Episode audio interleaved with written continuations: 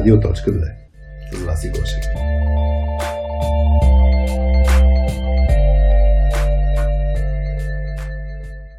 Преди да започне епизода, искаме да благодарим на, на Цюлки, които съвсем наскоро станаха първата компания, която подкрепя проектите на точка 2. Всъщност преди няколко седмици потърсихме Диана и Лили от, от Цилки да ги питаме а, дали не искат да, да ни станат партньори и да, да се включат в нашите инициативи като Радио.2, като Soft Skills Pills и, и те директно казаха правим го. Така че много им благодарим за доверието и за това, че по, на нас ни позволяват да развиваме тези готини инициативи. А сега към епизода.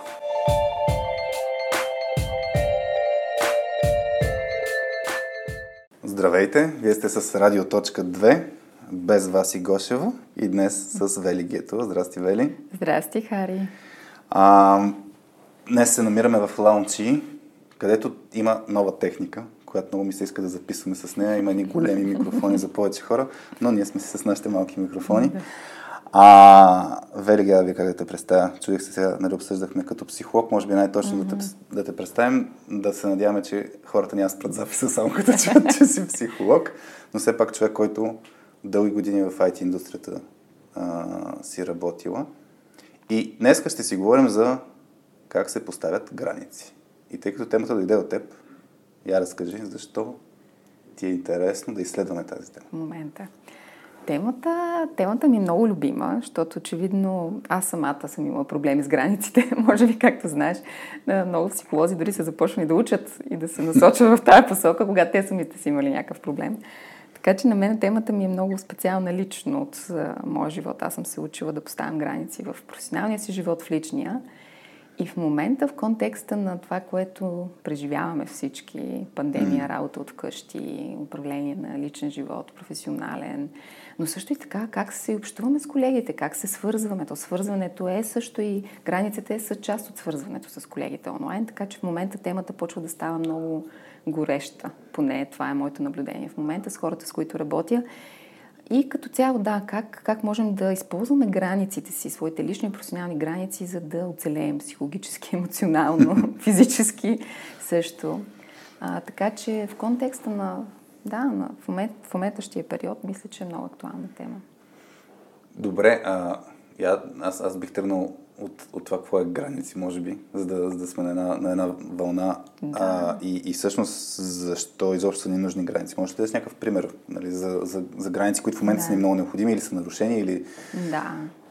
Границите, по принцип, повече хората, като си помислят, си представят, че могат да слагам границите между работа и личен живот, което е, да, това е стандарта на mm-hmm. всичко, което се сещаме за, по темата, сещаме за това. Но границите по принцип са едно умение, в което аз мога да отстоявам това, което ми е окей, okay, mm-hmm. да казвам не на това, което не ми е окей, okay, да искам това, от което имам нужда. Границите всъщност едно активно действие. Не са само аз държа някакъв баланс или някаква рамка и я mm-hmm. удържам. Всъщност границите също активно действие, което съхранява и нашия психологически емоционален свят.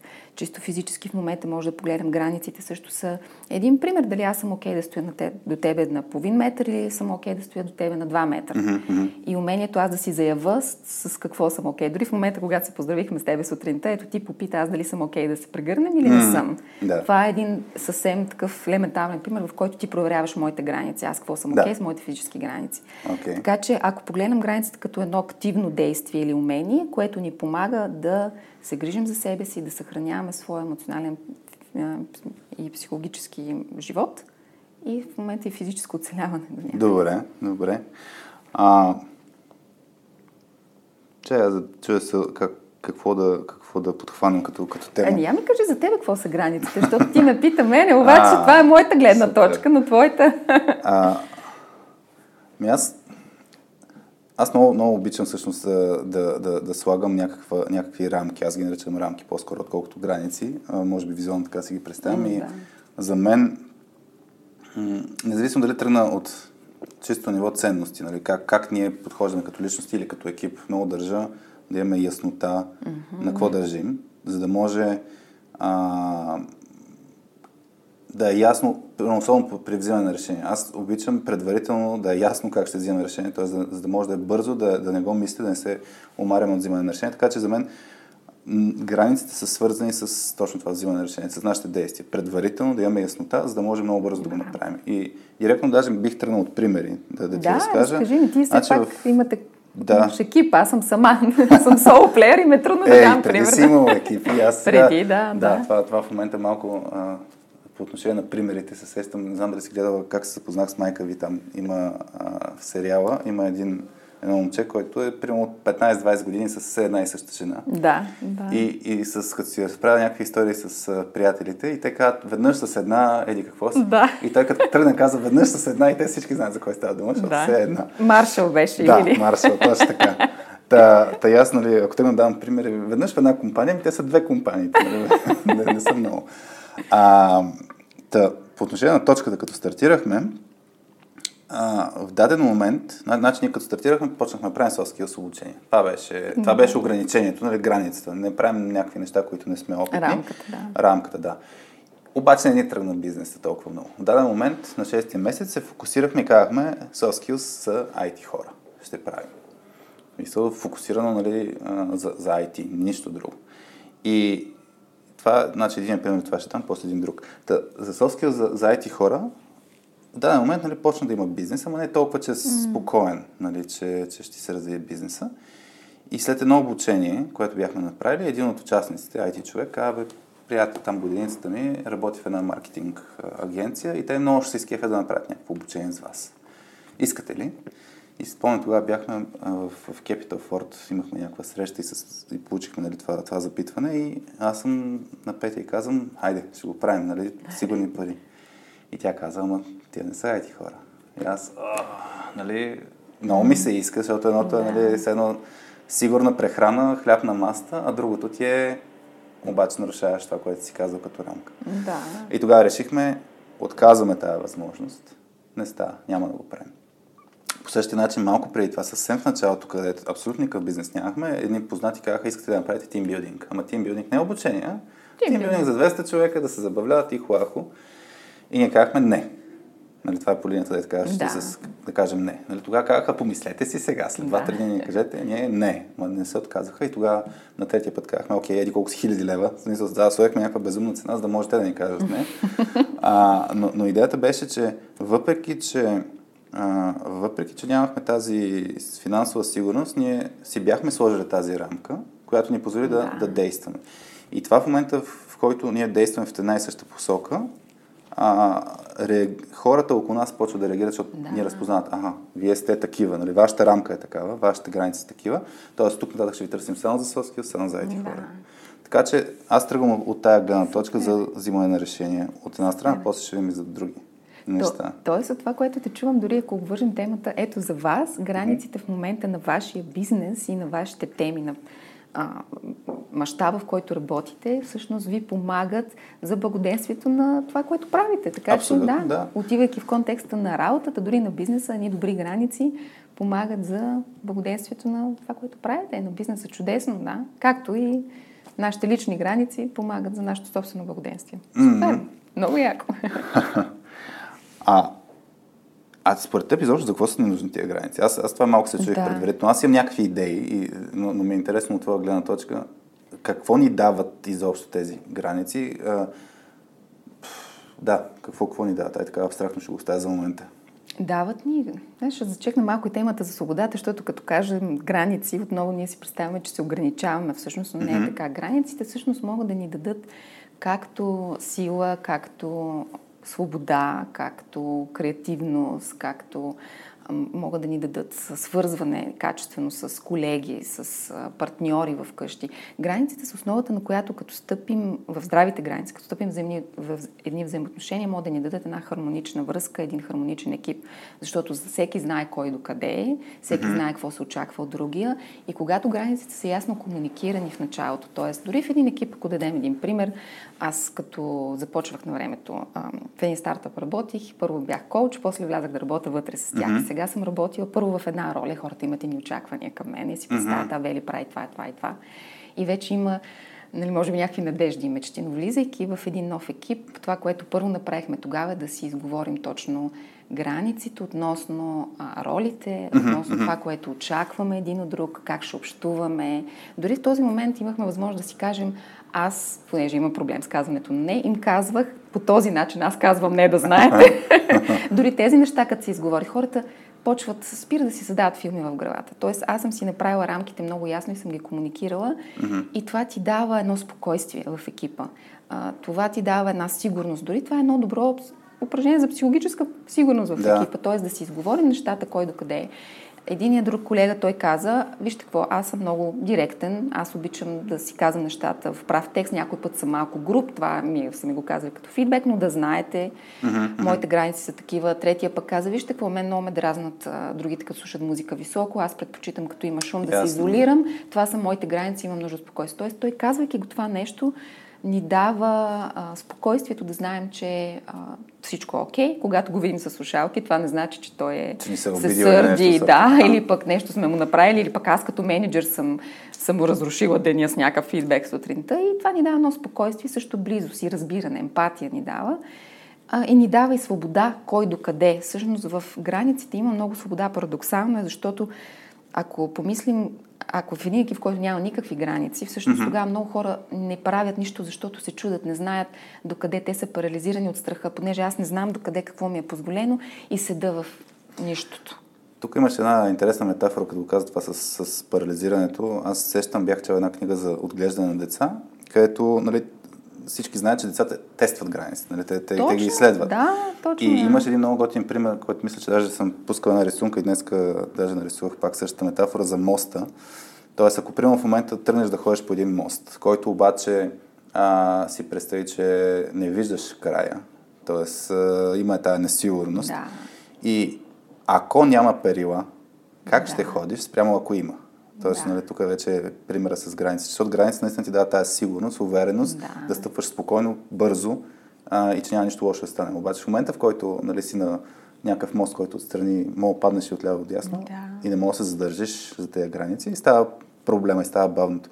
И всъщност за мен това, което ти каза с екипите е много вярно. Нали, самите роли да. са форма на граници. Нали? Те ти казват, аз, аз програмирам до тук, въпреки че нали, има вечната борба, после това сигурно ще го зачекнем, на междуграничните борби, mm, защото то, да. границите от една страна ти дават яснота и спокойствие, от друга страна стигаме до момента, това не е моята работа. Това, да. нали, аз защо ще си тествам кода, нали, затова имаме QA и така нататък. А, но, но това, което ще да кажа, ам, само, да, по отношение на екипите, за мен това е фазата на нормиране на един екип. В момента, в който тези неща, които ти ги разказа, с очакванията и с, с яс, яснотата кой докъде е, ти дава точно пак спокойствието да, да знаеш как да действаш спрямо всеки, спрямо екипа, защото и екипа може да си има някакви норми, правила, което явно са форма на граници, така ли да, да разбера? Да, форма. Това, това са принципи, които ние приемаме за валидни в нашето общуване. Uh-huh. И в екипа, така и в взаимоотношенията. И затова те са малко, те са хибридни, те са гъвкави, за всеки са различни. Затова е добре да се изговорят, защото когато не се изговорят границите, ние заключ правим заключения и хипотези какво очаква другия човек, mm-hmm. докъде е той. Дай да ги изговорим нещата най-лесно. Предполагам, вие сте направили също в екипа в началото, като сте седнали с Пети и после с вас и сте си изговорили да, говорили кой какви граници неща, има, как, също колко искате, колко часове искате да влагате, като дойдем в момента в контекста на работата от вкъщи, как се размиват границите и продължавам да работя mm. повече. Вие работите от вкъщи в повечето случаи от началото на бизнеса, предполагам, сте си изговорили кой колко часове може да вложи, а, когато почнете да бачкате прекалено да. много, как ще си сложите граници.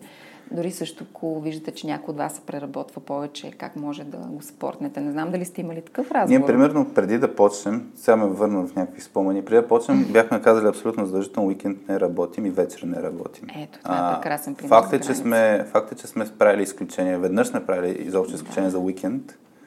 А, и по отношение на вечер е било покрай някакви събития, но това обикновено било с едно личностно решение. Нали? Да. Не, не, не целият екип да трябва да го прави това mm-hmm. нещо.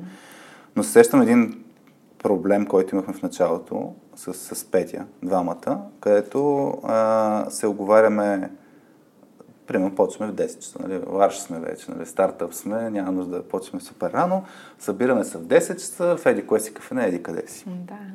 И типично това, което се случваше, е а, в началото, преди, първия месец-два, бях това нещо се случваше. Аз, примерно, отивам 10 без 5 и Петя идва в 10 и 20. И аз съм супер изнервен, ядосан, защото имаме оговорка, нали, в еди колко си почваме.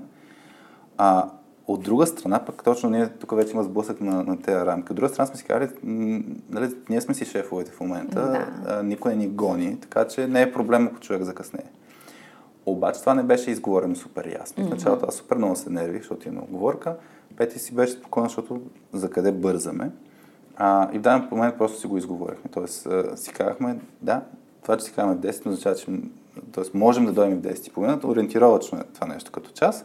И в момента, в който изчистихме, изяснихме тези неща, mm-hmm. нямаше греши. Иначе в момента, в който не са изяснени, и водят до конфликти, защото всеки си вкарва нали, това, което ти казва да е с филмите в, Да. в главата. Всеки. Всеки си създава хипотези, Да. от които сами страдаме, да. Ти сещаш ли за някакъв пример, примерно сега, айде при, при работа с между, междуличностни проблеми в, в работа Да. или, или нещо на ниво екип, за Да. такъв тип граници, да могат хората си представят за какво говорим по, Да. по, по-точно. Редовно, почти във всеки, почти всеки казус, ако трябва да съм честна, в който навлезем, дори професионално прегаряне или пък междуличностни отношения, ако стигнем до кора на нещата, са нарушени по някакъв начин лични граници или невъзможност да отстоим някакви граници. Дори в момента работя с а, двама, а, двама колеги, които имат много сериозен конфликт вече, продължаващ месеци наред, който mm-hmm. започна от самото начало а, он, по време на онбордването на, на новия колега, който е влязъл. Те са двама, другият му е бил така нареченото бъди, или не знам Да, как се казва, в окей. различните им програми, в различните фирми по различен начин нали, Да. определяме тази роля.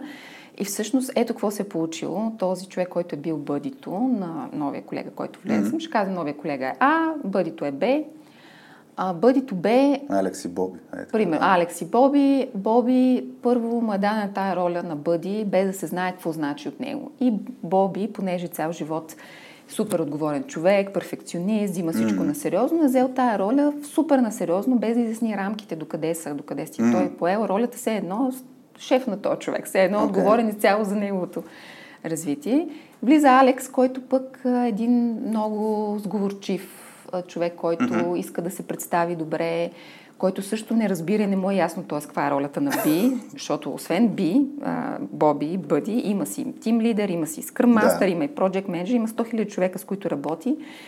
И той по принцип като човек с слаби граници. В началото Само те прекъсвам, какво значи слаби граници? Тоест, идва на работа някакви неща като поведение от страна на бъдито, са му странни, не са му окей, но аз не казвам, mm-hmm. че не казвам, че имам проблем с това. Добре. Примерно, бъдито а, го зарива с адски много информация Mm-hmm.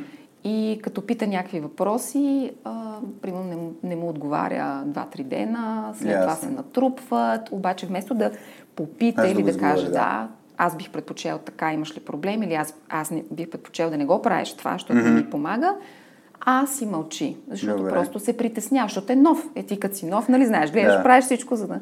И ти си мислиш, а, бъдито е мастър на всичко. Да. Трябва да слушам. И всъщност от началото почва този човек да не си казва какво не му е окей. А, бъдито почва да се държи с него като шеф, Да. А пък а, Алекс не може да си каже, нали, това Ясно. не ми е окей, кой ми е шефа. Едновременно с това пък има слаби граници от страна на шефа, който отсъства шеф. И въобще не се държи като шеф. Окей. Така че не случайно бъдито почва да изима тая Да. роля. И капка по капка и се капка по капка се натрупва гняв, фрустрация, невъзможност. Се оказва, че всъщност за много неща Алекс въобще не е бил окей спрямо Бин, никога не ги е казал. И в един момент след 6 месеца се избухва някакъв свръхличностен междуличностен конфликт на някакъв, пъту, някакъв тимбилдинг и менеджера, и бъдито, и Алекс се чудат откъде дойде това А нещо. това викаш не е никакво чудовище. Да.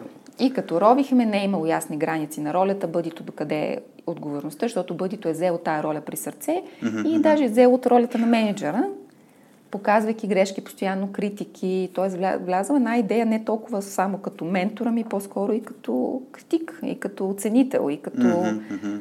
тим лидер, а пък Алекс не Тук е всъщност- успял да се отстои. Тук идва всъщност този, този важен принцип, дето всеки път го говорим и ние на обучение, тази предварителна синхронизация. Това, което ти го кажеш, нали, да се изговори. Да. Предварително се изговорят е, нещата, кой какво очаква, кой как го очаква като взаимодействие, Да. като комуникация. Това с примерно ментор, менториране и предния път с, с Илян, в предния епизод говорихме, че на някой път се получава единият човек, както ти кажеш, е свикнал да го прави по един начин. Всеки ден ще си говорят, примерно.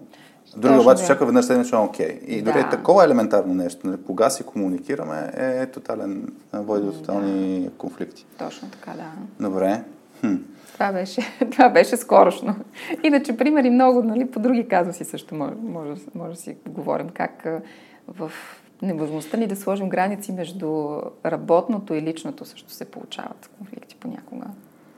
То всъщност в момента, ако хванем работното и личното, аз сещам, нали, че сега не знам дали е свързано с граници, това, което в момента е отнето, така да се каже, хората като работят вкъщи, че няма, няма. А, в смисъл, границата да. ти преместваш си лаптопа от дивана на, а, на, на маста и значи вече не си на работа. Ти ли си така? Не, не, аз, аз не съм. Аз поне в момента имам готиното, че успявам да излизам от вкъщи за да, да работя, но аз, да. аз лично, между другото, а, а като хванем темата нали, баланс между личния живот и, и работа, аз лично а, не, не слагам такава граница, не знам дали е окей, но за мен а, си е съвсем окей, okay, което пак е някаква форма на граница, съвсем окей okay си е, когато съм на работа, да го наречем. Mm-hmm. Хората не могат да видят, че съм дигнал ръце и правя кавички във въздуха. Да.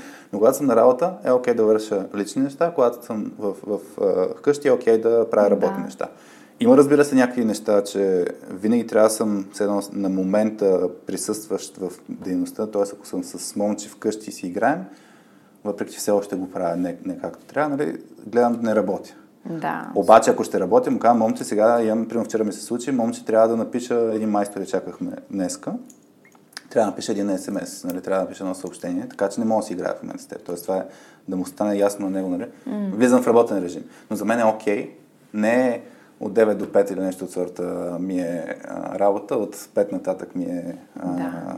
вкъщи. Защото аз, примерно, даже най- най-често съм активен, като пиша някакви неща в LinkedIn и подобни, го правя в домашен да. контекст, но съм седнал на работа. Да. Та, затова да те питам, нали, а, тук, този баланс между личен живот и работа, а, как, как е смислено да се установяват тези граници или да се поставят? Да, прекрасно. Това, което разкажеш, просто уникално, Хари. Просто ако можеш хора да си представят, даже ти можеш да дадеш пример, какво ти помага да ги паеш тези граници, защото наистина на практика баланса между работа и личен живот не е така, както си мислим. Нали, приключвам 6 часа и след това съм баща, съпруг, приятел, всичко останало. Сутринта в 9 пак съм на работа, както каза пак в кавички.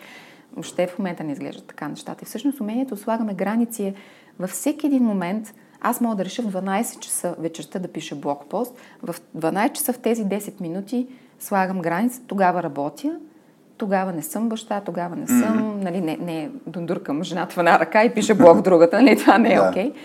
Но дори в рамките на тази гъвкавост, аз имам ясни граници. Сега тук половин час ще довърша нещо mm-hmm. вечерта, утре сутринта ще си го взема то половин час или ще закусам с семейството си. Mm-hmm. Или... Може да се случи по всяко време на денонощието, но да знам в момента аз правя това, цялото ми внимание е там и всички хора, други, които имат очаквания към мене в, този момент са окей, okay, т.е. аз съм комуникирал тези граници. Да. Това, това е много важен момент с комуникиране. Точно, да. И там, там се проявява това търкане, защото в момента, ако предприемем, че и двамата партньори приноса са вкъщи, работят от вкъщи, единия да, програмира, другия project manager, да. две деца, примерно, home, homeschooling, много е ясно, много е важна тази комуникация. Същото е по същия начин и на работа да комуникираме. Тоест, аз ако ще взема два часа в работния ден, да ида до магазина, да. да с детето колело, докато е слънчево още, да съм комуникирал към колегите, че тези два часа са откъснати от защото иначе, да, иначе ще се получи, оф, той пак се, си почива, нали, да. не, не, не е професионалист, не работи. Не Точно работи, ако си тръгнеш да. без да комуникираш тия неща, Точно, създаваш усещането и ти, не си, и ти не си на линия, хората започват да се чуят, че защо не си на линия. Да. А, а, а това е съвсем окей, okay, защото много от нас, както казваш и ти, пример, ние имаме желание, защото някой път имаме творческа идея, имаме импулс. Да. Много от клиентите ми, които особено пишат код или имат някакъв, някакви неща, проблем. Когато проблемът те увлече, да. тебе ти е трудно, а 10 часа приключвам, затварям лаптоп. Дори граница би било си каже, добре, днеска е вторник, релиза ни е в петък. Много съм задобав. И, и интересно ми е. Да. Нали, интересно ми е. Не го спири този импулс. Дай си една вечер да, а, да работиш до два, ако искаш. Дай си още една, но знаеш, че след релиза ще си почиваш една седмица, примерно. Добре, но как, как да ги поставим тези граници? Аз, аз ще дам един пример. Вкъщи в момента, нали, а, Ивето, докато работи, тя шета супер много. В смисъл, много, да. много домашна работа вмъква. Между а, другото. Между другото, да. А, нали, по този начин нали, малко се разфокусира и от работа, успява нали, да, да си се носи почине за 5 минути от работа. Обаче аз не го правя така. Аз по принцип съм такъв, дето влизам си в режима и се, се концентрирам и нямам, нямам необходимост нали, да ходя да сгъвам дрехи или нещо такова. И се получава нали, точно този, този конфликт, нали, тя има а, някакви очаквания, че аз ще помогна, аз нямам никаква нужда да го правя това нещо. И, нали, тук го имаме примера с комуникирането, че Да. трябва да се изкомуникира, за да сте в синхрон. Да. Добре, ама как да го направиш това комуникиране, ако човека си има някакви очаквания? А, и, и тук нали, най-вероятно ще имаш сблъсък на, на мнения как трябва да се случват нещата. Тоест Да. имаш човек, който иска по един начин да се случат, човек, който иска по друг начин да се случват нещата. Тоест границите Да. не са такива, които просто си ги заявиш да кажеш е, тук, до тук съм аз, mm-hmm. защото като си сложиш твоите граници, настъпваш на другия. На другия, да. Та, въпросът е как да, как да се направи така, че двете страни са окей. Да, много, много, много як въпрос, защото аз имам същия проблем вкъщи. Искам по моя от- начин да станат от, нещата. а, от кои си тези, които сгъват дръхите или от тези, които работят фокусирано? Аз съм от тези, които работят фокусирано. И а, докато мъжа ми е този, който е мултитаскър. Той всъщност той е предприемач цял живот. Той никога не е работил. Понятието на е фокусирано и ясни граници при него не съществува. Добре. Но си давам, мога да дам пример как това работи в личните отношения с едно много просто правило, от което ползваме на работа, с океарите, например. Добре. Хубаво е границите да се съгласуват и комуникират относно key result или крайния резултат, който искаме да се случи. Тоест, сядаме с мъжа ми тази седмица си казваме, нали, имаме рандъм, имаме ongoing неща, които трябва да се свършат, т.е. редова mm-hmm. работа. Имаше една много яка книжка, айде ще спомена Radical Focus. Добре. Се казва тя като басня, много кратка, в която точно разказват много яки примери как могат да имплементират принципа на key results в Добре. различни в екипи, в стартъпи, дори вкъщи. Аз съм си го Добре. приложила вкъщи, защото се свързва с границите. И си казваме, key results за тази седмица са ни тези 3-4 неща. Добре. Ти взимаш тези, аз взимам тези, съгласяваме се за крайния резултат. А как вече ще го направиш? Пълна свобода. Пълна свобода. Стига, стига аз да съм окей да мога да я дам в тази свобода, защото наистина голяма, голямо предизвикателство с границите. Ние си мислим, че границите означава аз да мога да кажа не, да си поискам, да кажа, но и границите също значи аз да мога да приема границата на другия. Тоест, а, не само аз да се заявя, но да оставя и други да се заяви. Има едно приемане, което го забравяме като важен, важен елемент. Така че, давайки си свобода относно как, също е тип е, Да. изкомуникиране на тези очаквания. И в крайна сметка има така наречените в тази книжка Radical Focus говорят за здра... не, здравословни метрики или по-скоро кои са метриките на един бизнес, които те не са key results, но те трябва Да. да, се случат така или иначе. Нали? Както вкъщи трябва да се почисти, трябва да се измие. Това са health metrics, които трябва да се случат така или иначе. И за тях също се разбираме кой кога ще ги Кой прави. е какво? Да. Да. Да, защото то, то, да, даден момент, нали, като си се разбрал нещо, ако, ако хванем, че оговорките по принцип в някаква форма, въпреки че много абстрактно ми става, нали, оговорките също са някаква форма на граници, но а, Да. нали, почват, почват, хората се търсят отговорност и да, да има големи проблеми, като някой се е разбрал нещо, пък не го прави. Въпреки, Да. че... Добре, ти тръгна с книжки. Аз сещам един пример да разкажа. Малко може да е хаотично, сме, сме, скачаме от тема в тема, но а, аз покрай идеята, ти като ми каза, че ще си говорим за граници, че ти е интересно и на няколко пъти ми попада книгата No Rules. Rules, т.е. не знам как го преведа на български, не знам дали има превод, че е много яко да нямаш правила, Да. която е с историята на Netflix. Не съм не, и, и всъщност. Netflix, фаундъра, а, той, а, Рид Хестингс, мисля, че, се, че беше, той преди това е имал а, софтуерна компания, преди да основе Netflix, където супер много, с, имало супер много правила, супер много процедури, микроменеджмент от всякъде, нали? всеки трябва да прави нещо. А, и, и това довеждало всъщност до, как да кажа, много по-малко отговорност от хората, а, много по-малко креативност и, и други подобни. Тук затова се сетих изобщо за, за креативност, свобода, малко да го обсъдим. Но като тръгва прави Netflix, а, в даден момент се случва, че а, Абе, виждат, че с даването на повече свобода, тъй като са в креативен м, стартъп, води до, а, до точно по-добри резултати. Mm-hmm. И, и в даден момент това, което казват е, айде да махнем правилото за отпуските. И, и т.е. това, което има супер много изследвания, които казват, че ако, ако няма правило, имаш 20 дни или 30 дни отпуск а, на година, хората имат склонност да не си я взимат изобщо. Или пък, нали, другата да. крайност е, а, ако нямаш такова ограничение, почват да, а, да си взимат нон-стоп mm-hmm. отпуск. А, даже той разказа, че има два, в момента в който приложили това да махнат правилото, и той е имал два кошмара. Един кошмар е бил а, има, примерно, тия лятото някаква важна среща има с клиент и трябва обаче да пита някакви хора нещо. Влиза в офиса, няма абсолютно никой. Mm-hmm. Пита HR-ката, къде са ни хората. Те, ами те всички си взеха по един месец отпуск.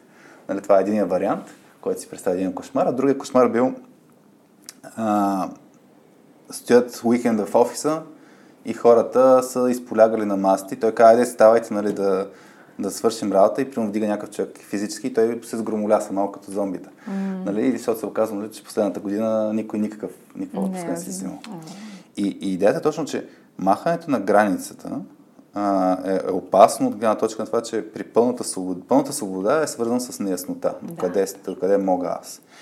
И, и той даже имаше пример. При Netflix това се е получило супер добре, всъщност, че хората си взимат отпуски. А, много често даже нали, някой на някакъв, някакво приключение в еди коя се държава и му хрумва идея за смяна на алгоритъма за препоръчване на филми в Netflix. И после нали, се връща и имплементира, защото имаш нужда от тази свобода за креативност.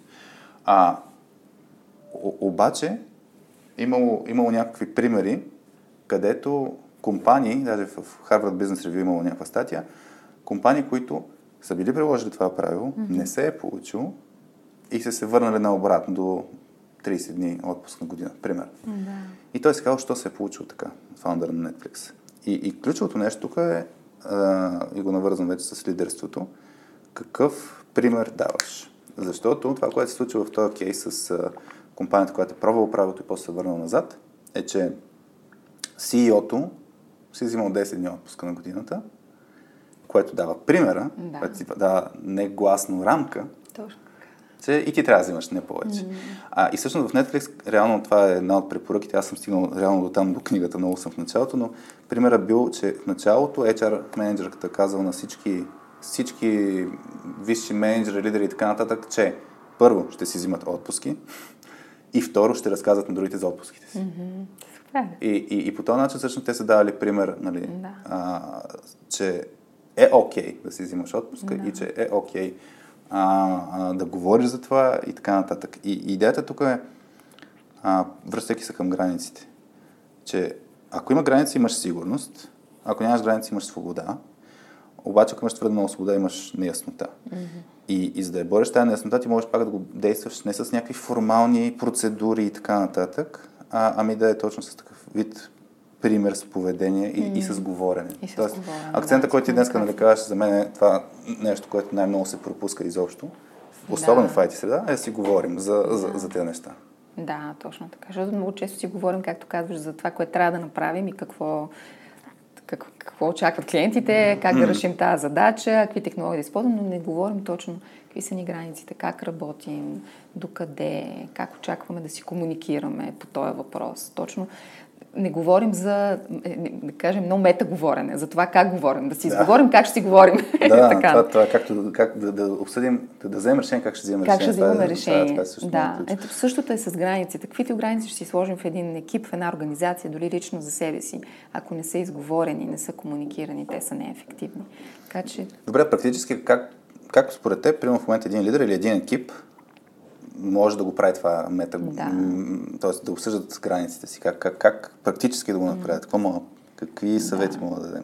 Първото това, което каза с личния пример, в, когато оперираме в една среда, в която няма граници. Повечето в момента в IT, особено работим вкъщи, работим в IT сектора, където няма граници между екипите, всички работят в някакви крос-функционални сетъпи, mm-hmm. които са доста странни за опериране много често даже някои компании, в момента имаме пример, в който дори няма граница къде, къде, къде почва, къде е компанията на клиента, къде е компанията на нашата компания, на доставчика, защото са хибридни екипи. екипи да, да. Тоест вече това е съвсем една нова реалност, която клиента и фирмата доставчик работят заедно в един екип. Да, да. Така че, започвайки от там, винаги в началото, ако започва нов екип, ако mm-hmm. започва нов тим лидер, една отворена дискусия може да е и one-on-one, които и двамата мисля, че много харесваме, mm-hmm. споделяме кога са полезни. Ето за едно такова нещо са много полезни. Като питат тим лидерите какво си говорим в този one-on-one, ами границите, как аз очаквам да се общува, как ще дам обратна връзка, с кое си ти окей, okay, с кое не си. Тоест, лидера също влизайки в екипа като нов. Това е най-лесният случай, когато влизаш нов екип, да си изкомуникираш твоите граници, да видиш какви са границите на хората, да си изговори това нещо. Или в план онлайн най-добре с хората и после, ако има някакви рамки за екипа, заедно да си ги изговорят като принципи на екипа. Тоест, тук Всъщност, да, може би най- най-тривиалното нещо е да отделят време на седмица или там някакъв период регулярен, да си говорят. Да си... Не дали one one дали е в ниво екип. Да, да си Просто говорят. да имат време. Да, да имат време за това. Да, да. да имат време за тези мета разговори, които, за които не, не правим време. Особено дори в момента работейки от вкъщи, дори може да се изговори всеки един да си каже в какви часове ще работи, в какви часове ще си наваксва, mm-hmm, mm-hmm. какво е приеме, кога ще си зададат въпроси, дали в срещите, дали на стендъпите, дали по чата по всяко време.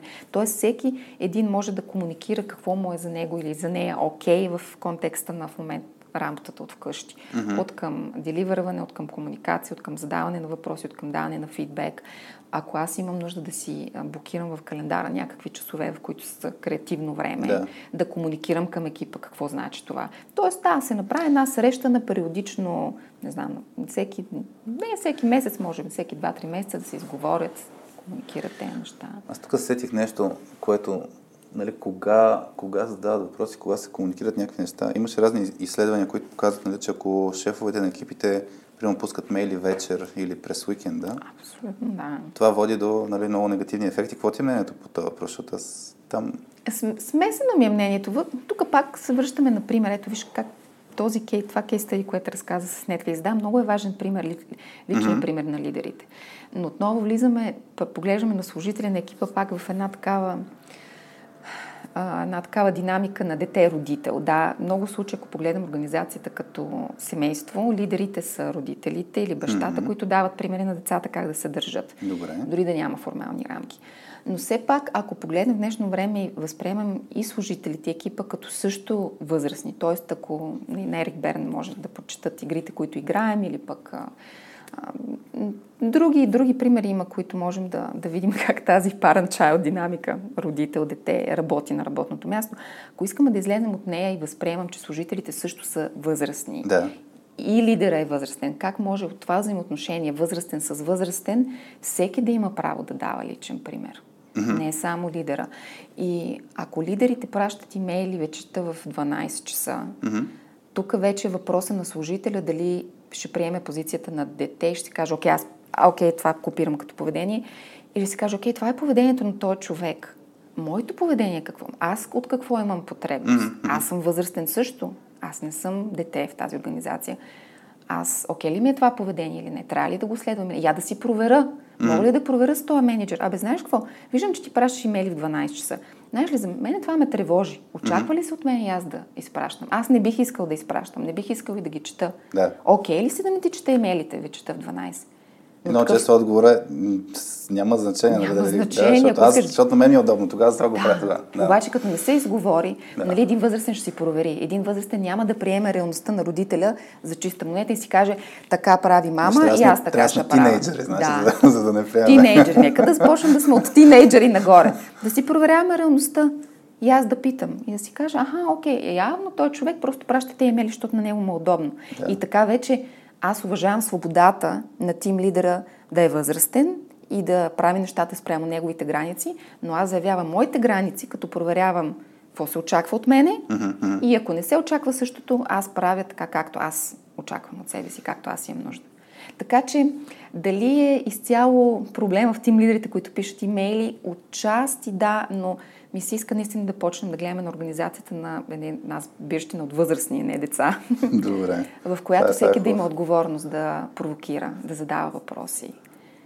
Добре. А, а, тук ти ми беше пратил една интересна, едно интересно упражнение или а, схема да. за границите на ефективния лидер, която после, ако си окей, може да сложим като коментар а, с в, в, в, в, там, където пускаме подкаста или епизода.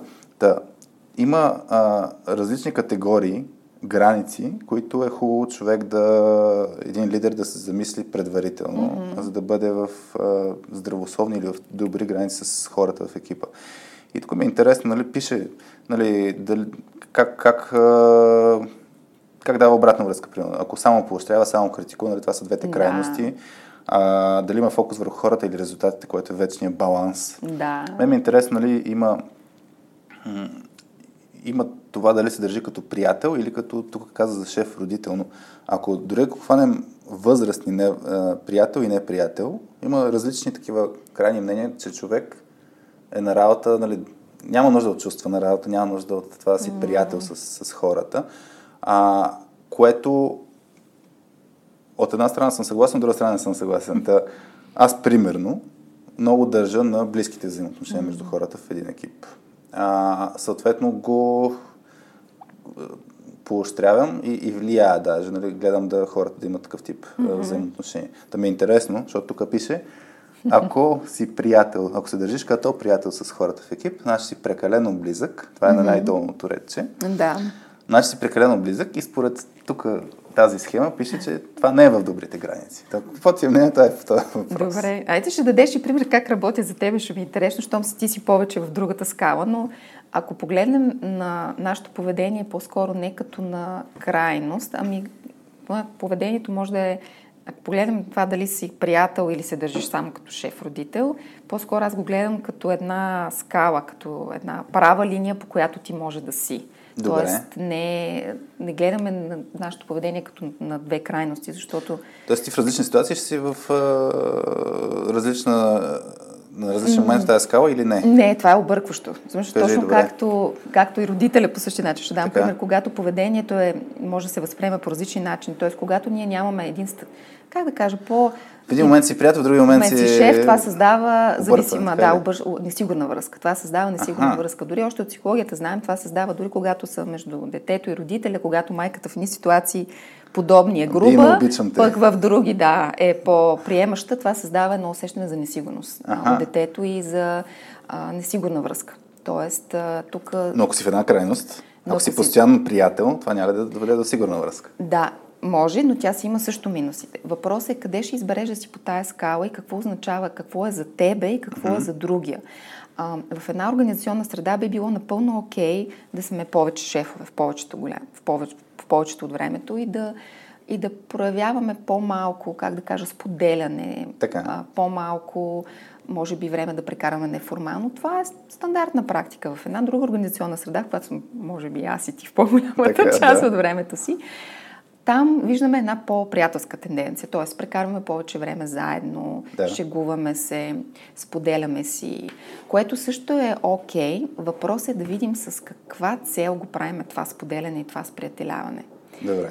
И какви потребности си задоволяваме с него. Тоест, напълно окей okay един менеджер да се държи приятелски, за да може да се свържи като хора с другите си колеги, mm-hmm. да може да го познаят. Това създава доверие. Да, да, точно това, това е ключово за мен. Вече границата би се нарушила, когато аз започвам да, да споделям прекалено много, не е защото това ще е в полза на екипа, ами аз да се разтоваря. Ага. Тоест, както ти, доше, ти, ти ще дойдеш и на някой приятел ще си разкажеш всички проблеми, просто да се разтовариш. Да, разбрахте, да. Това няма да е окей okay в екипа, защото в екипа ти като тим лидер повече неща, които правят, трябва да правиш, е добре да се замислиш как се отразяват на екипа. Дори аз в момента, ако съм прекалено приятелски, ако си споделям личните проблеми, mm-hmm. ако изслушвам това в полза на екипа ли е или го правя, защото аз имам нужда от споделяне, но не го правя на правилното mm-hmm. място. Така че всеки един от нас има потребности от свързване, от споделяне, от принадлежност. И ако не са ни задоволени в други сфери от живота, много често на работа се опитваме да задоволим всички тези потребности. От принадлежност към приятелска група, към екипна, затова са размити. И понякога личните проблеми всички ни ги знаят, да. всеки знае какво става с жената вкъщи, с детето. Което някъде, окей, да, създава, създава някакво разбиране и доверие. Въпрос е аз от каква позиция го правя. Дали го правя защото аз искам да се облегча, да, или го правя, защото е важно на моите колеги да знаят нещо за мен от личния ми живот. Ще дам един пример пак от... То е едно кейс стади от една книжка, която аз много харесвам. Тя е пълна с точно казуси, разказани на лидери. Strengths Based Leadership на Gallup. Как? Strengths Based Leadership okay. на. А, това е един психометричен инструмент, който аз използвам често като работя с лидерите, да им видим силните страни в кой диапазон са. И там всички силни страни са разказани през историите на конкретни а, лидери. Това е да. Да, т.е. те са наистина изцяло базирани на казуси. И там има един много силен пример. Забравих му името на, конкретно на този човек, който е изпълнителен директор mm-hmm. на огромна банка, английска, с хиляди хиляди служители по цял свят.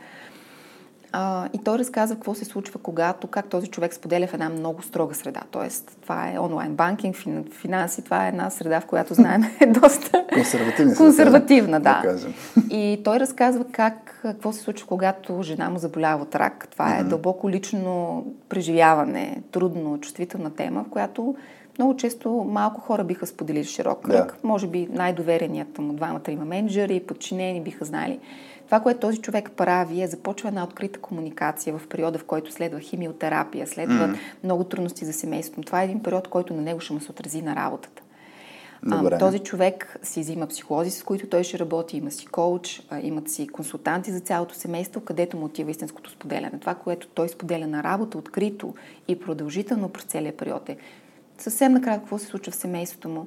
Той споделя, да, той как се чувства, най-вече как това ще се отрази на моята работа за да знаят. Тоест, тук това ти кажеш, да, да, че окей да се споделя, да.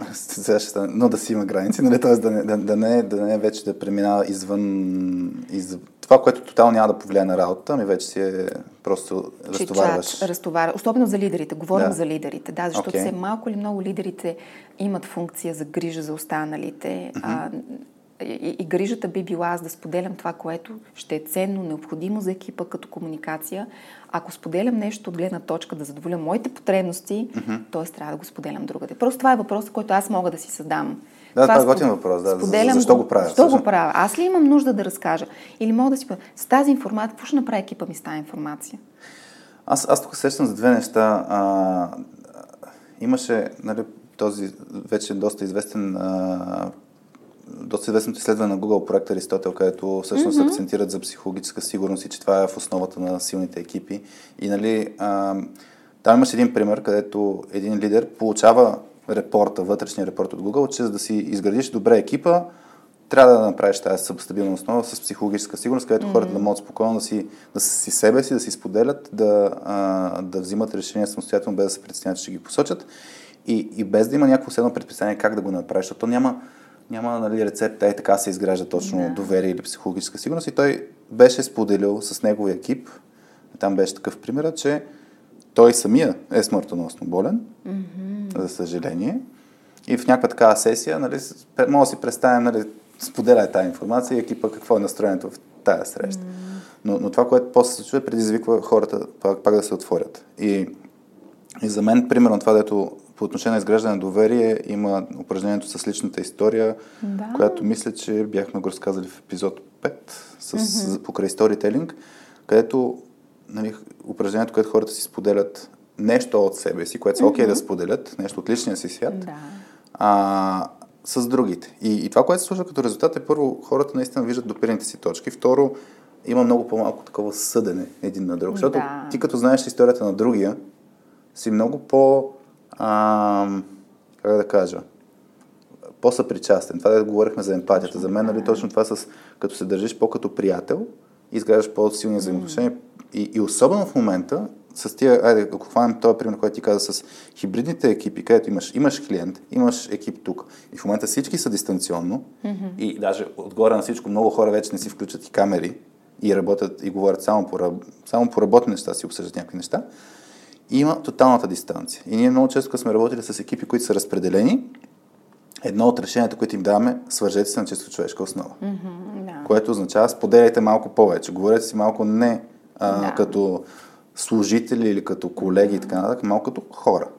Така че аз затова нали, натискам много повече върху а, това да, да, да се действа като приятел, но наистина тук на английски ми идва а, границата между private и personal. Mm-hmm. А, и, и за мен това, което ти кажеш с този пример с шефа на банката, mm-hmm. да споделиш как нещо ти влияе, това е personal нещо, нещо, което можеш да го споделиш, обаче вече всички детайли това си private. Наистина да. супер, не знам, на български вече са лично, или не знам, ако се сещаш по-точни думи, mm-hmm. за мен идва лично и лично, като да. на private и personal, но а, но има, има детайли, наистина, които не се споделят или не се споделят с всеки. Не с всеки, да. Да. Особено ако си в такава роля, когато ти е добре да държиш рамката за другите, а, не, а не останалите. И има нещо друго, което е свързано точно с приятелското отношение, защото хубаво е да се дефинира какво значи за мен приятелско отношение. Да, Едното е с поделянето на лични Да. истории, със сигурност. И пак, както казахме, хубаво да се прави от полето на това споделяне ще е полезно за целия екип, Да.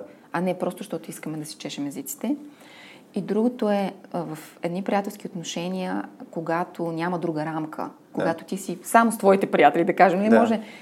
Очакванията там, ти нямаш очаквания заедно за бизнес резултати, нямаш очаквания вечерта, като се съберете на вечеринка или да си спиете по една бира накрая, какво ще се случи като резултат. Мгм. Когато сме на работа и сме и приятели, ние имаме една рамка, която в крайна сметка трябва да се случи и някой я държи ето пак за границите. А, и там, и там, е, там става малко по-сложно, когато залитнем прекалено много в едното, а пък никой не гледа рамката. Ти си работил много. Аз, аз чакай две неща, се сещам преди ти да задам въпроса, защото мисля, че точно по темата с, с приятелски взаимоотношения, как те влияят негативно на, на, на целия екип. Сещам се за реално това, ако сте много близки приятели, това, което се случва като минус е първо имаш много повече бариери да търсиш отговорност на другия човек. Точно така, да. И второ, а, има много повече често, по-често случаи, където го защитаваш този човек, защото ти е приятел, въпреки че не трябва да го защитаваш. Да. А, и се сещам, аз често като пример, с екипи, които сме работили, да кажем, от 4 години вече, Mm-hmm. и, и, и, и те си ни приемат за техни хора, Да, и се случва, че даден момент не можеш да приложиш някакви неща като похвати. По време на обучение, примерно, Да. почват хората да си говорят, да си лафят и така и ти, колкото и да му скръцнеш с зъби, вече не си, не си авторитет, ай така Да. ще кажем. Не, Вие сте Да. наши хора, така че аз ще си правя каквото си иска. И ни се е Да. случило, че някой път е много по-трудно да. да търсим отговорност на хората в контекста на обучение, да кажем. Но тъй като ти си работила с, много често с кофаундъри, Mm-hmm. и ми е много интересна там динамиката, защото много често кофаундърите се тръгват от приятелски взаимоотношения, mm-hmm. правят бизнес заедно. И моля да дадеш някакви, в смисъл, ако е окей, да някакви примери за къде се омазват нещата. така да се каже. Ето то, точно там, къде, къде се размазват нещата, че всъщност ние ставаме прекалено близки, за да можем да спрем да си търсим отговорност. Един към друг, защото това, за което се е събрал един стартъп, един кофаундърски екип, е в крайна сметка да прави бизнес, да създава продукт, да развива компания.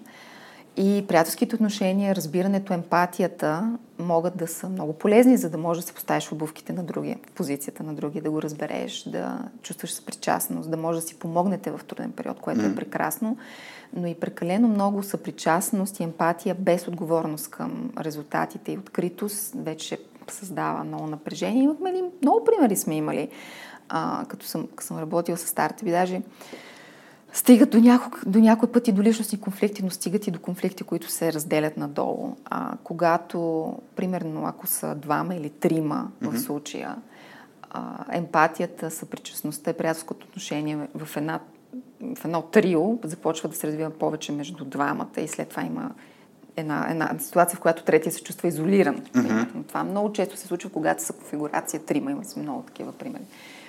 Когато са двама и няма трети да, Да. играе като арбитър, тогава всъщност наистина става тази зависимост, в която, ам, в която ние сме си прекалено близки, съпричастни сме, споделят се лични проблеми. Да. Тоест, се сещам за конкретен пример. Имахме един стартъп, работихме с които двама бяха фаундърите, един е преминаваше през много труден период, дяно му почина, след това имаше пак някакви проблеми с приятелката му, след това нещо пак друго се случи и ти неизменно проявяваш съпричастност, разбиране, започваш този човек да го а, уневиняваш, започваш, да. грижата е за него като приятел. И всъщност тук много често идва един момент, в който ти трябва да си кажеш този човек от какво има нужда. Ако има нужда да, да го изслушам само, нека да отиде и да се разтовари някъде, да да поговори с коуч, да иде да поговори с А не приятел с друг. мен, така ли? Да, защото аз, аз мога да му дам това изслушване, но това, което наистина има нужда той и бизнеса ни в момента е да, да продължим напред. И, и това е което аз мога да му дам в момента. Mm-hmm. И имахме този много интересен разговор, всеки човек отново в това си разкриване споделяне на другия кофаундър от какво има нужда. Аз идвам и ти ги разказвам всички тези проблеми, защото просто искам да ме разбереш, но искам и да видиш, че имам нужда от помощ, mm-hmm. че излизам извън строя. Той човек, който имаше съответно личните си проблеми, започна да изостава с дедлайни, mm-hmm. започва да го търсим по цяла седмица да напише един фоллоуап, ни идва на след срещи с клиенти. Mm-hmm. Тоест, окей, разбираме защо това поведение се случва и оттам нататък той, ако има нужда да разтовари, нека да дойде да говори с мене като коуч и се mm-hmm. договорихме, че от кофаундъра си той каквото може да очаква, да, разбиране, но и отговорност към резултатите. Защото... Добре, как да подходим в тази ситуация? Ето, примерно, аз съм един от кофаундърите. Да. И да кажем, ние с, ние с Петя сме били в такива ситуации, където, нали, е, естествено, един се нагърбва с малко повече работа спрямо, mm-hmm. когато другия преживява нещо. Да. Това е супер естествено. Ама, и ако, както ти кажеш, ако усещаш, че е едно границата е премината и трябва да се да. промени подхода, как да го направиш така, че да си запазиш взаимоотношенията. Да. Защото това винаги е спирачката. Нали? Аз ако тръгна да търся отговорност от другия, той ще каже, нали, изведнъж станахме професионални да. взаимоотношения mm. и ще се нарушат тези приятелски взаимоотношения. Как да се подходи, така че да не нарушиш взаимоотношението, но да промениш подхода. Mm. Как, как да го направим? Може да седем да си поговорим кой от какво има нужда.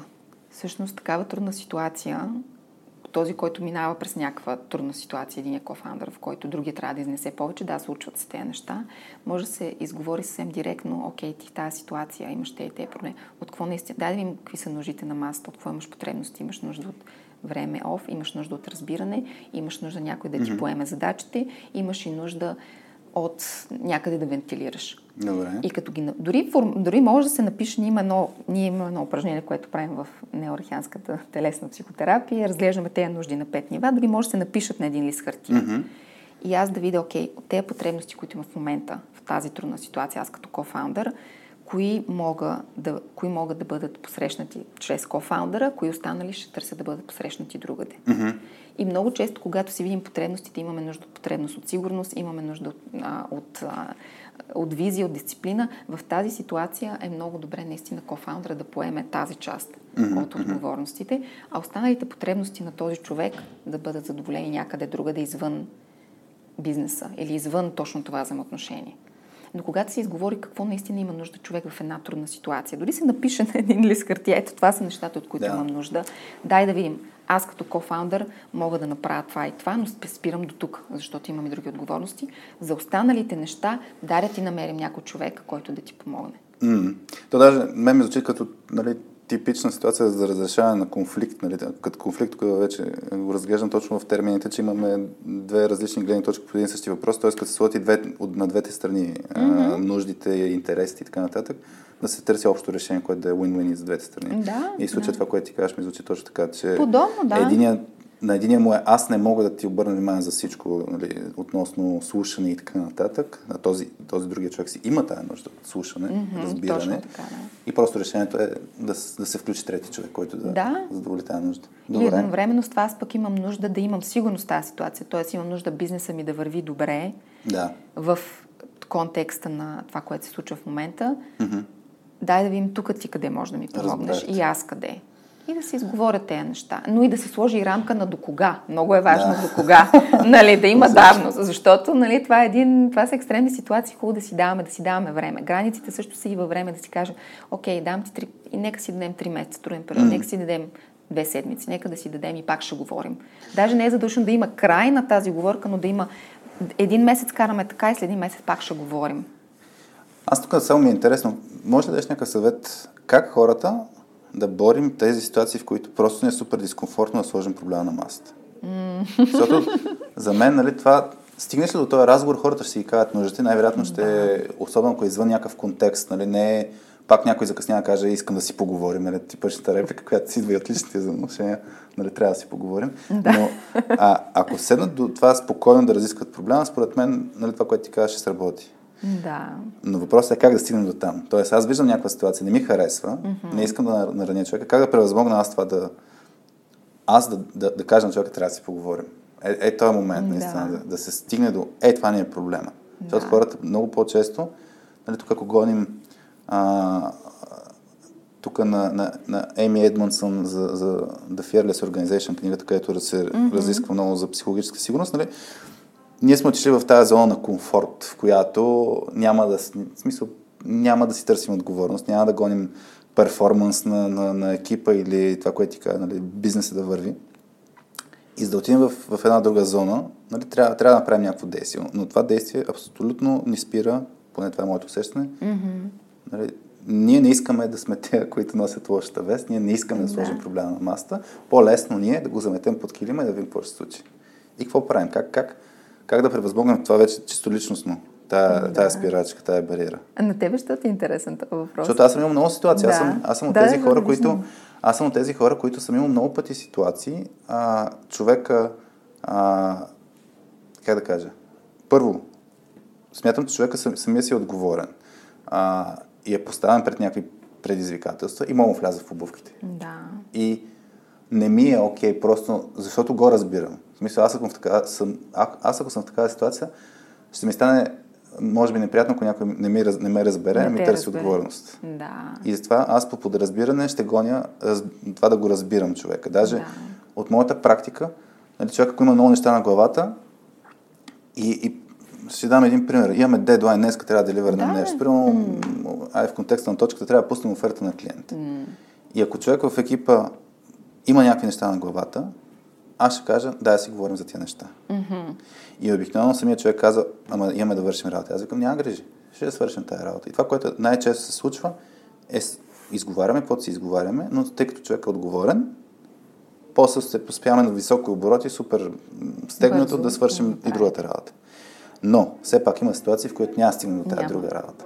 Да. О, о, и, и човека също няма да ти каже, искам да, да си споделям, обаче трябва да му кажеш, трябва да се свърши работа. Примерно. Mm-hmm. Това не ми е сега конкретно в точката, но преди ми се е случило, трябва да кажа, все едно човек стегни се. Да. По някаква форма. Да, да. Ма как? Аз, аз ти казвам, имам, имам личните спирачки. Mm-hmm. Нали, не, не, искам да го правя.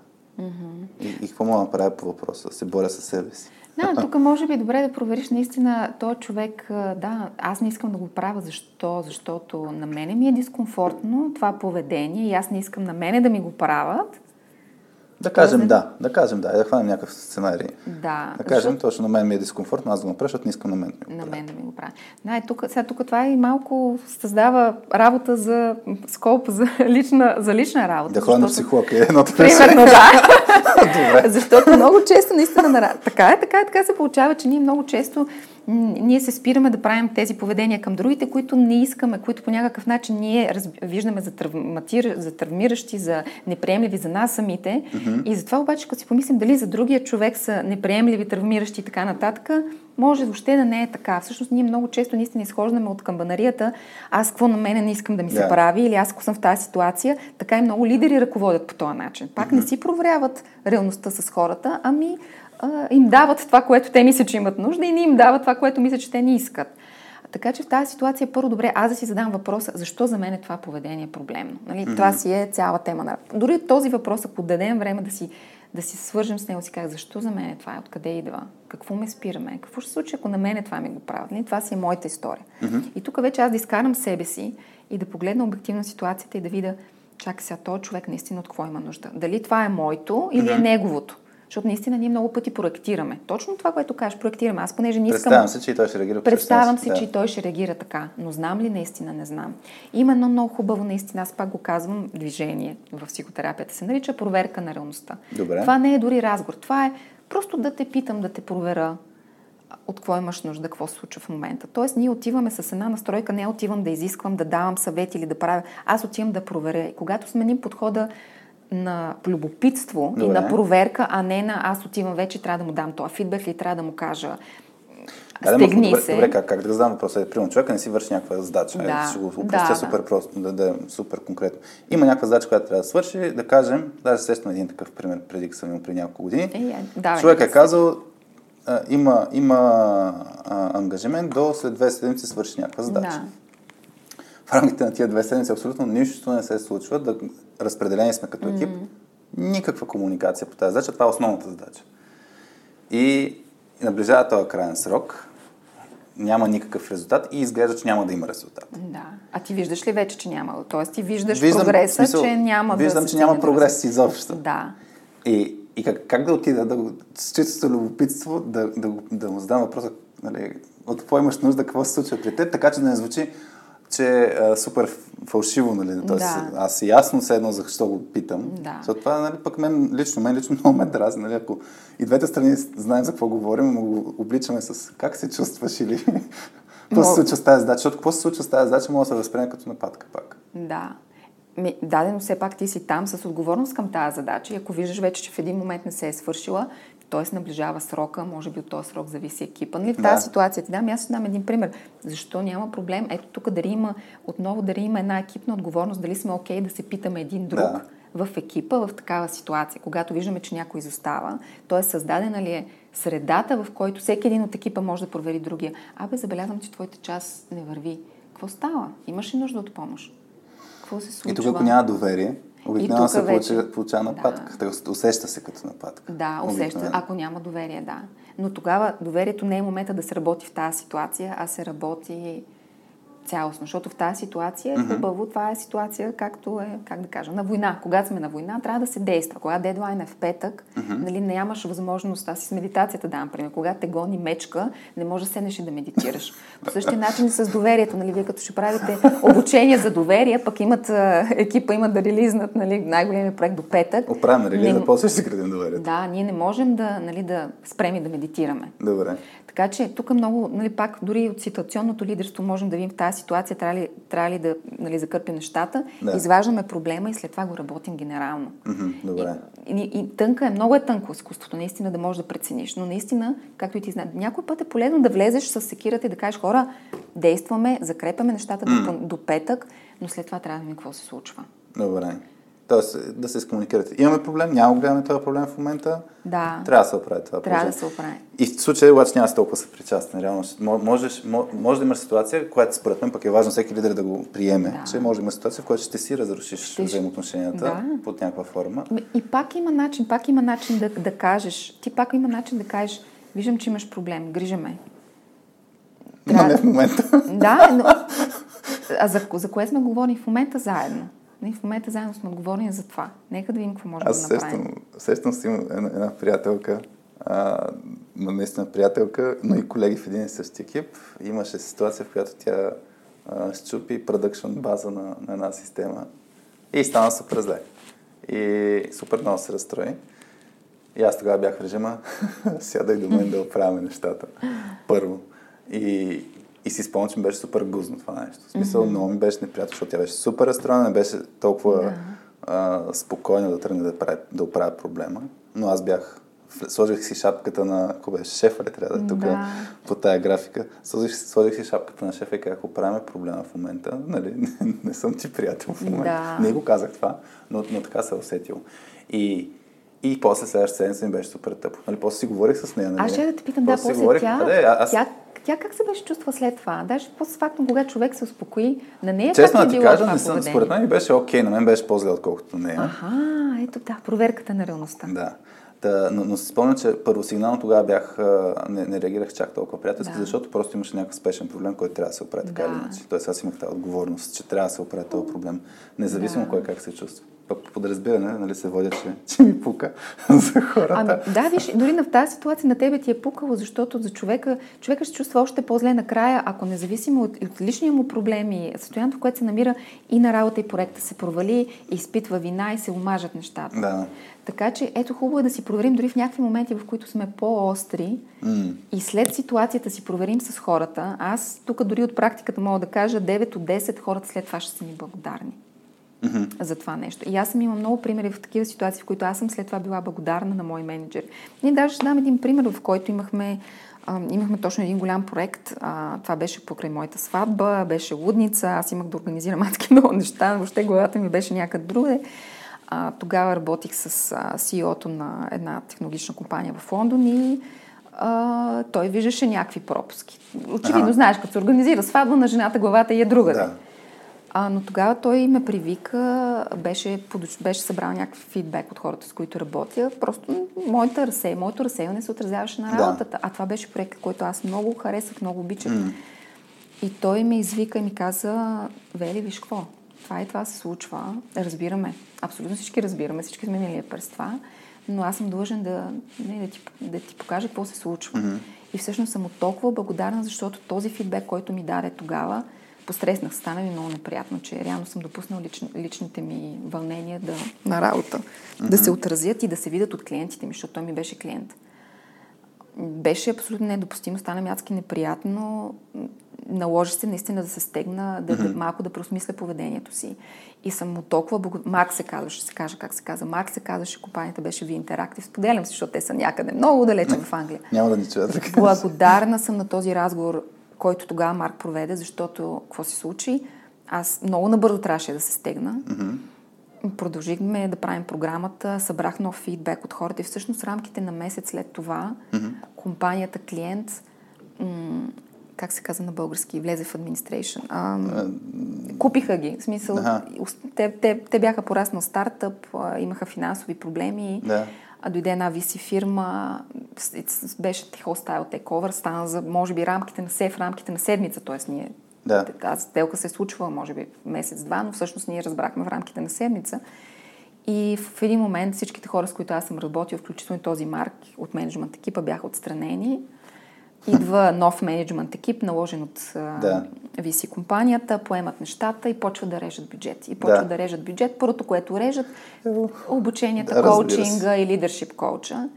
И в тогава, в тогавашната среда, те дойдоха да ми направят един асесмент и всъщност беше брилянтен тайминг, че в последните 3-4 седмици са били добри. моя фидбек беше много висок и всъщност успяхме да покажем, че тая програма е нужна и те ме прекачиха към новия договор. Mm-hmm.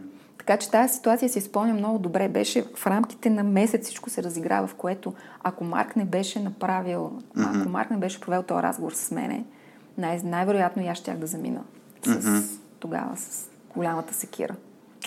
Да, то всъщност, като получаваш обратна връзка, че нещо не се справяш добре, то никога не е приятно, но, да. но, но, но е за добро. Обикновено. За добро е, да, абсолютно. В тази ситуация на мене ми спечели възможност да си завърша проекта, финансова възможност да си, да си плата сватбата накрая, защото разчитахме, нали, нали, от всякъде този разговор ми спаси Значи благодарим годината. на Марк за сватбата. Да. А, добре, аз сега си гледам записките, има ли някакви други въпроси, които да обсъдим като за, за край. И, и видях, между другото, че не съм споменал, че Митко Василев беше единственият човек, който позна твоя силует. Въпреки, че във Фейсбук, като бях пуснал а, такова, нали, пускам в момента едно видео, което все едно с а, изтриваш силуета, за да се появи лицето. И във Фейсбук се беше появило, не знам защо, лицето директно, така че не беше много сложно да се разпознае. Но сещам един, един а, така, въпрос като за, за затваряне на темата, после ще поговорим малко извън темата. А, това, което се случва, а, ситуацията между, като имаме ясни граници, м- въпреки всичко се получава, а, че а, има една зона, която ние много често наричаме сива зона, да. която е между тези граници. Защото се получава, че сме на няко, някакви островчета някъде си и има вода между, между тия островчета. И как борим ситуацията на това не е моя работа. Защото mm. това е нещо, което между отдели, между екипи, между роли е най-честия проблем, който съм срещал. Защото имаш много ясно. Аз съм, това, което го дадах в началото като пример, аз съм девелопър, защо трябва да си тествам кода? Да. Нали, имаме QA, които ще намерят дефектите. Моята работа е да му направя това нещо, да работи. Сега колко перфектно да работи, ще ми открият дефектите. И нали, тук вече има едно прехвърляне на чия отговорност, mm-hmm. не само кой трябва да свърши но нали, това не е моя отговорност и това не е моя работа като казус. Та, как това нещо да се бори като, като ситуация? Тук това е, голям, това е голям парадокс на нашето време, наистина, защото този проблем, ако се сещам, бабите и дядовци си не са имали този проблем. Единия рове е, изкопава едната част на градината, другия храни кокошките. Ясно е, нали? Няма допия между градината и кокошките. Добре.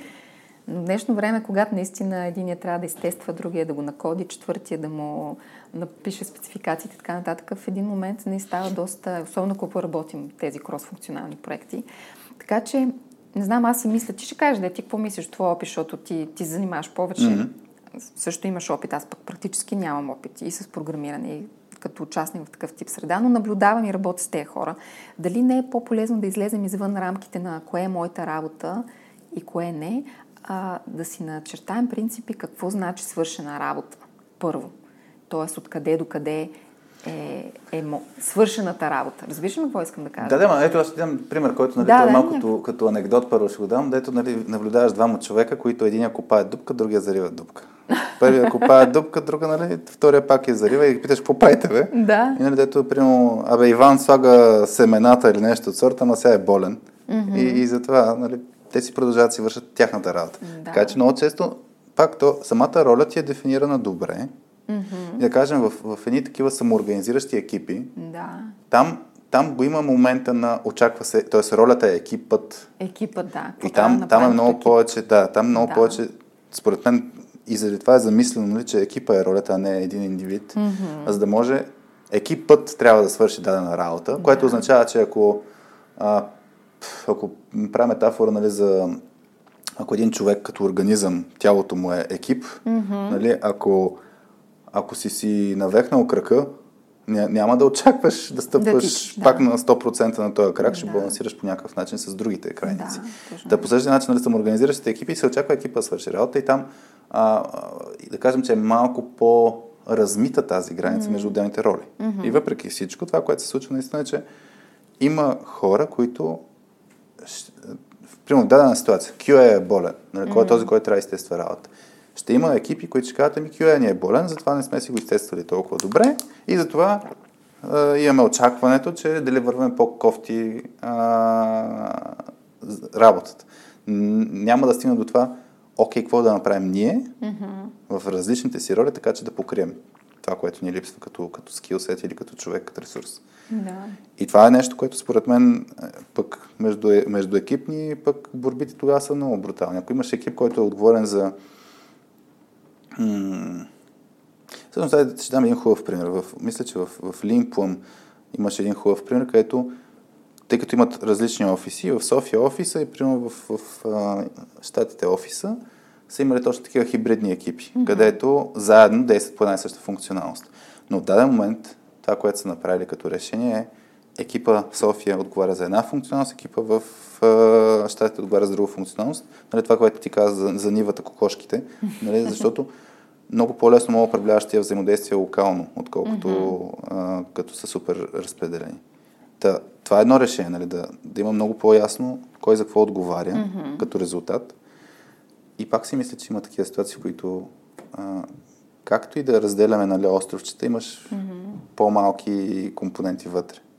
И, кой за какво отговаря, нали, не Какво знам. стана накрая в този, в този пример? Както казах, С, как? а, Те, т.е. те са си разделили ясно нещата Ами- и така си оперират. И оперират и много по-добре, Да. т.е. защото Да. знаят, но, но пак аз съм убеден, те имат за... Ам, с кой наскоро се беше случил? С някой екип работихме, а, където казуса беше а, някой като... Само се сетя. Примерно имаш в клиента, имаш разни архитекти. И тези архитекти могат пипат кода, mm-hmm. да променят разни интерфейси между, между различни компоненти, т.е. как работи изобщо системата. И архитектите си правят каквото си правят, което влияе на работата на други. Тоест, чисто като функционалности са разделени нещата, но тъй като се пипа основата на, на софтуера, това щупва навсякъде. М, И тези архитекти казват на хората в, примерно, България, оправите се. И, и е, това, е, това е проблем, защото архитекти казват, ние отговаряме за това. Вие си отговаряте за вашите функционалности. Сега ние тая, нали, че при вас има проблем. Това е ваш проблем. И, и тук вече има точно тази борба и разделение. Тоест, И границите разделение, за да. мен нали, в даден момент водят до това разделение Да. и до, до битки помежду им. да. И, и това е много, много, много неприятен процес. И затова те питам какво може да се направи в такива ситуации за като е неясно, нали, едните са предизвикали проблема, mm-hmm. който проблема факт е в друго, при другите. Mm-hmm. Но първите са предизвикали проблема. И сега е в сивата зона, кой трябва да прави проблема. Да. Е, това е сложен казус. Сега, ако работех с тези хора, пак бих казала, че комуникацията някъде им се, нали? Със сигурност За комуникацията жалост, да, чупи, това но- винаги е отговора. Ма и, две, и двете страни Да. не искат да е при тях а, все едно отговорността за Да. да. Тоест, ако има такъв процес, Да. ще се променя нещо, едните ще кажат, «Ми, това другите трябва да си го правят, и вторите ще кажат, първите трябва да го правят. Да. И в тази ситуация аз мога да си задам въпроса, добре, а за мен какво е важно? За мен какво е важно цялостно в този проект? Важно ли е отново моята част да работи или цялостна, цялостната картинка да работи? И ако наистина всички хора индивидуално всъщност им е важно само тяхната част от mm-hmm.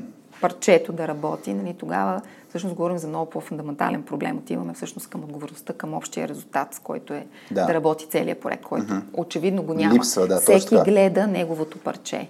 Тоест тогава естествено няма разбиране за общата цел. И какво и... трябва да прави примерно един лидер? Ай да кажем, да ще ни е по-лесна ситуацията, ще сме лидера Ко... на тази... Да, коучинг в тази ситуация. В тази ситуация е добре да може лидера да създаде тази обща картина и да извади личната адженда mm-hmm. на хората в тази ситуация и всъщност да им покаже как, ако всички обединат усилия mm-hmm. да спасат общото, за тях също ще има индиректни, недиректни ползи. Да. Какво ще означава за тях? За да може да се създаде тази принадлежност към целостния проект. Защото ако наистина е създавана принадлежност към и отговорност към индивидуалните части, съответно имаме и поведение, което е отговорно към индивидуалните части mm. и липса на заинтересованост всякаква. Но тук е ролята наистина този лидер да може в екипните срещи, в а, начин на разпределение на задачите, в комуникиране, що го правим аджеба това mm. нещо, къде отива цялата, да. къде се налива. Ние тук кодим нещо, правим другите тестват, ама къде налива цялото това mm. нещо. Сега напротив, да право даже имаме си общ клиент, ама няма казвам кой. имаме подобна ситуация, в който те почнаха да правят, за първи път правят продукт roadmap. Добре. И, и аз се чудя как са оцелявали тези хора без да имат някакъв продукт roadmap. Тим лидера на екипа го прави. Сега имат и нов продукт онър, който е нов на ролята си, който също не беше дошъл да прави продукт roadmap, но хората наистина нямаха това усещане къде отиват резултатите им, към, към, към какво те носят отговорност. Mm-hmm. И това, което направихме с него, седнахме, той, с, той, той се опита, говореше с клиентите, говори с другите юнит менеджери, създадаха го този продукт roadmap, горе-долу как изглежда, mm-hmm. какво целим да направим следващите 3-4 месеца. След това си говориха, разпределиха си границите, че продукт Owner го поема този да. продукт, продукт roadmap да го следи. И този продукт roadmap те го вкараха, визуализираха го, не знам какво използваха, пак не правим реклама. Но реално този продукт roadmap става като карта, като легенда и той влиза в седмичните, ай не в седмичните, те имат двуседмични спринтове. И накрая, като си правят ретроспектив, като правят плани за следващия път, продукт родмапа е там. Гледаме mm-hmm. какво правим, що го правим, къде. И това е всъщност продукт родмап на няколко свързани екипа. Да. Те са 3-4, те са трима тим лидери, които работят заедно и свързани екипа. И това всъщност се случва спойката между... И там се случва спойката mm-hmm. между тях. И всъщност тези разговори, да, отнемат време. Сега, особено докато продуктовна си влезе в ролята, докато те свикнат mm-hmm. да го гледат това нещо, докато те свикнат да си задават въпроси. Това отнема време. В момента, може би, сме трети месец, почваме да работим с тях лятото и то ремонт ли, дистанционно от къщи. В момента трети месец, тези срещи от 2 часа, в момента отнемат вече около 45 минути на две седмици, т.е. те почват да придобиват уменията. Да. Също така, това, което направи тогава тим лидера е, като направиха този продукт Roadmap, той им го презентира mm-hmm. и пита хора, имате ли въпроси, имате ли някакъв фидбек. И като mm-hmm. питаш хората, имаш някакъв фидбек и хората седат и гледат да. с празен поглед. И зададаха конкретни въпроси. Забелязвате ли какви пропуски виждате тук? Да. Абе, това как ви се струва заедно с това? Има ли някакво неразминаване? Виждате ли? И с малко по-конкретни да. въпроси той ги ангажира да го пипат този продукт roadmap, да го видят, да си го представят. Иначе, като им задеш на... Ето ви е визията нали, на екипа. Имате ли фидбек? Не. нали сте често? Това е много такъв въпрос. Mm. Не, как да кажа, не, няма почва, не излиза от него качествен разговор. Това, което той също беше направил, а, беше им изпратил след това този продукт Рома и беше помолил а, всички хора да си подготвят въпроси по него и го бяха минали също на лан онлайн.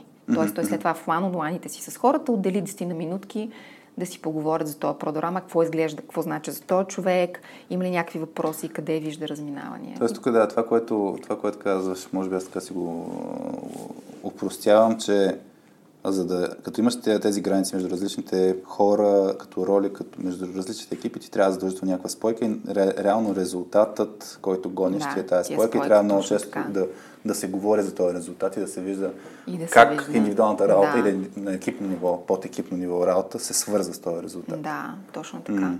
И тогава, като имаме критична ситуация, в който QS е болен, сега в момента, съжаление, да, почват хората да стеснява се кръга, в който имаме mm. колеги, които се разболяват, някои го карат по-тежко, други по-леко.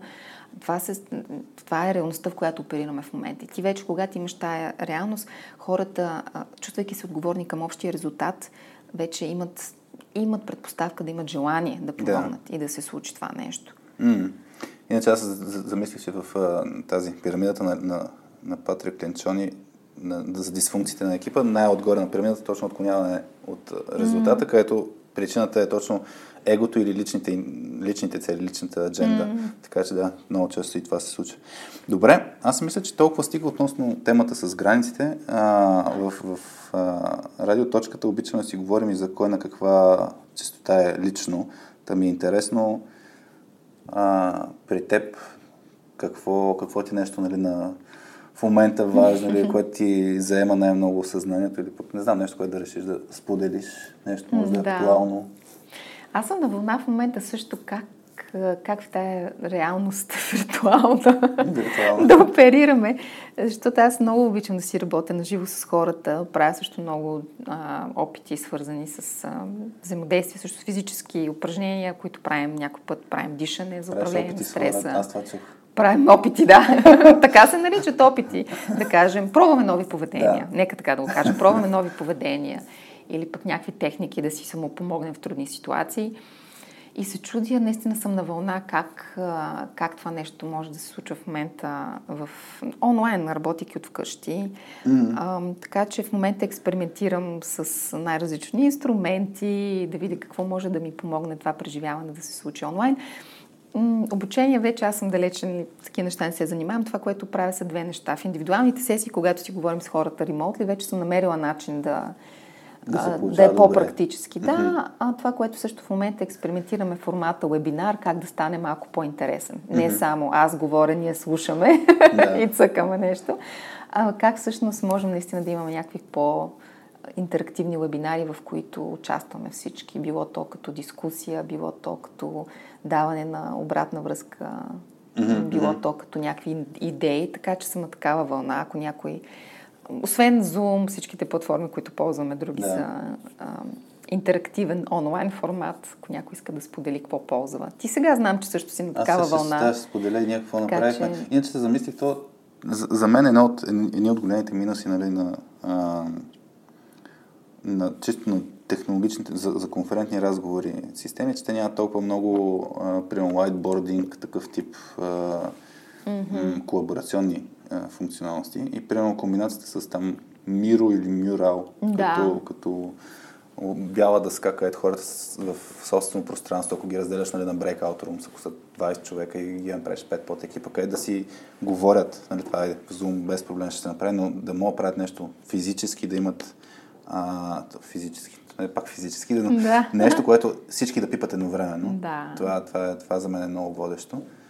И, и иначе ние, и ние се борим в тази линия. Ние затова всъщност, а, пак ако го навържа по темата с границите, в началото на, на пандемията ние бяхме решили твърдо, че няма да правим онлайн обучение, защото пък държим на качеството mm-hmm. и на преживяването и на практиката и тогава беше, окей, сти курсите ни скилсет, това не мога да направим mm-hmm. и няма просто е така направим обучение, за да имаме обучение. И, и сега в петъка, аз ти показах преди, преди а, да почнем епизода, в петъка направихме празния стол играта в Майнкрафт, което за мен е, е това, това се надявам вече да се поръчва и от клиенти, но това преживяване ще е тотално различно спрямо каквито е било други обучения, защото само да дискутираш е супер уморително, да.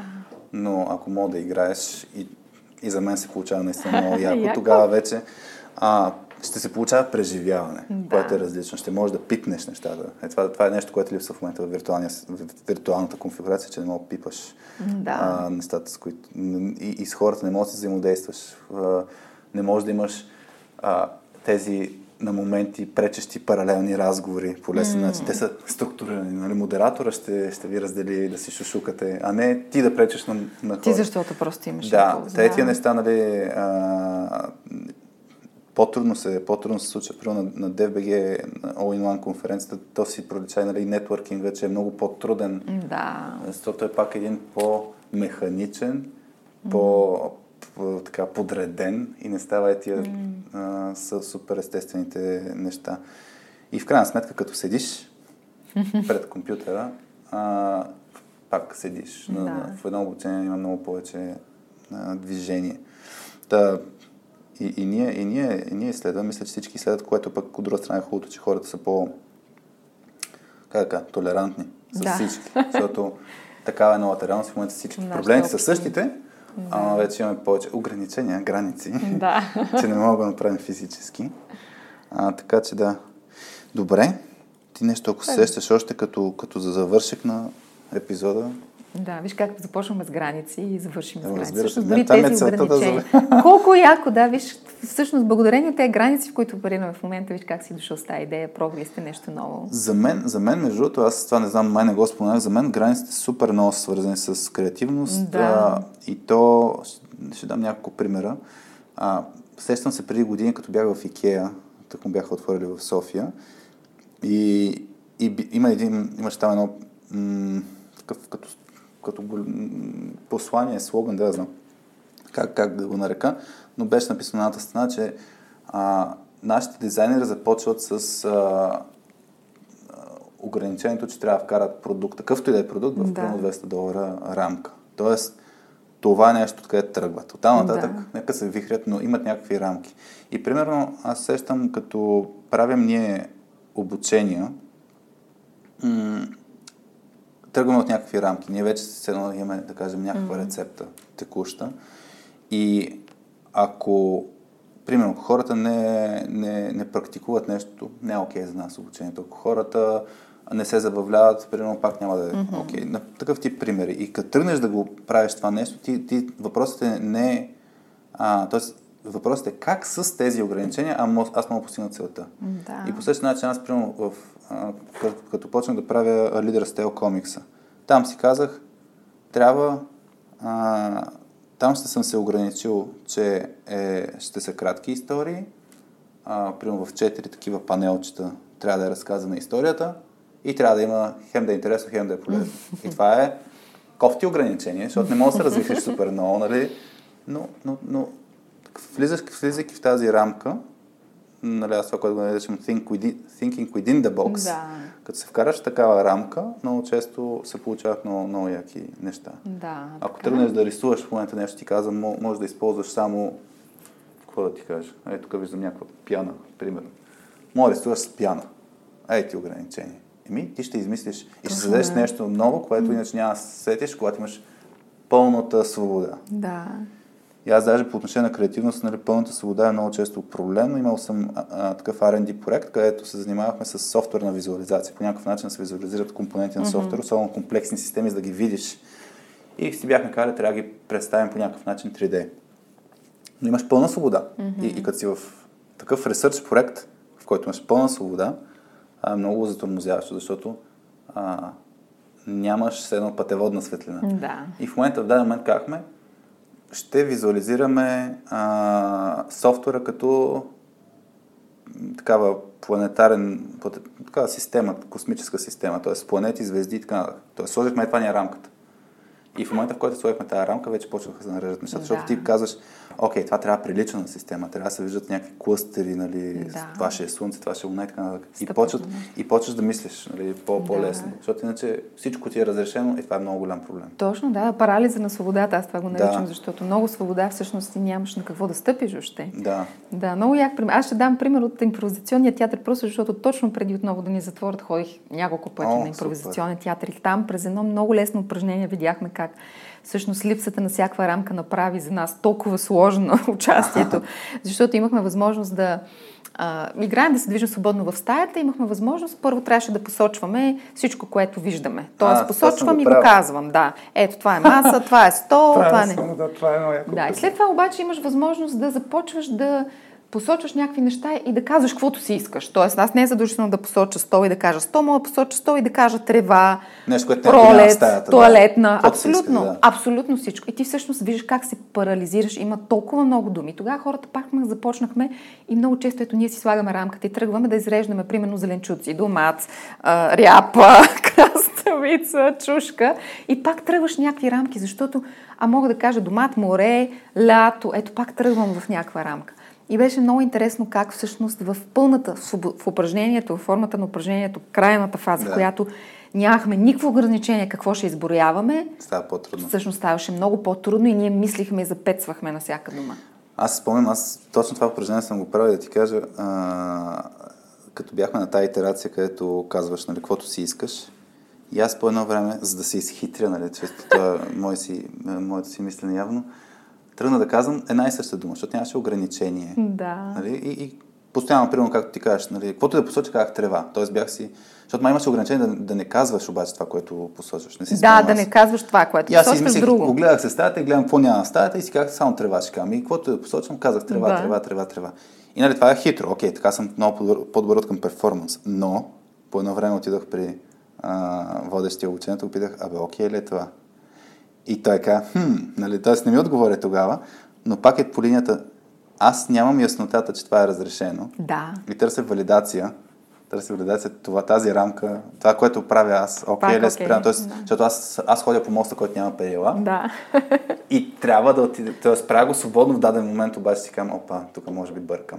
И е тази несигурност, нали, дали съм Да. по правия път или не, е нещо, което за- заради това всъщност има нужда от тези рамки. Въпросът Да. е аз това, което просто апелирам хората, като си говорят, като си мислят за рамки и за граници, да не си го мислят като а, стриктни процедури и такива mm. правила на ниско ниво, които наистина ще задушат всеки. А, а, могат да се правят тези неща с, наистина с а, даване, например, с говорене на принципно ниво и пак да има някаква неяснота. Факт е, че нали, не, не винаги, е, т.е. че ясните граници не, не е нужно да се постигат с а, а, супер стрикните ограничения. И да политики, кажа. И да. политики. Защото това вече отива за мен тотално Да. изкривена, д- друга крайност на, на, на границите. Супер. Добре, Вели. Много ти благодаря за гостуването. Надявам се на хората сме били полезни. А, като завърших, трябва да се направя басов гласа, за да кажа, че сте били с радио точка 2. Само секунда, че нещо последния път не успях. Та, благодаря на Лаунчи за, за гостоприемството отново. Бяхте с радио точка 2. Без вас и Гошева, с мен Хари и с Вели Гето. Благодаря ти, Хари, благодаря на всички. Чао на всички. Чао.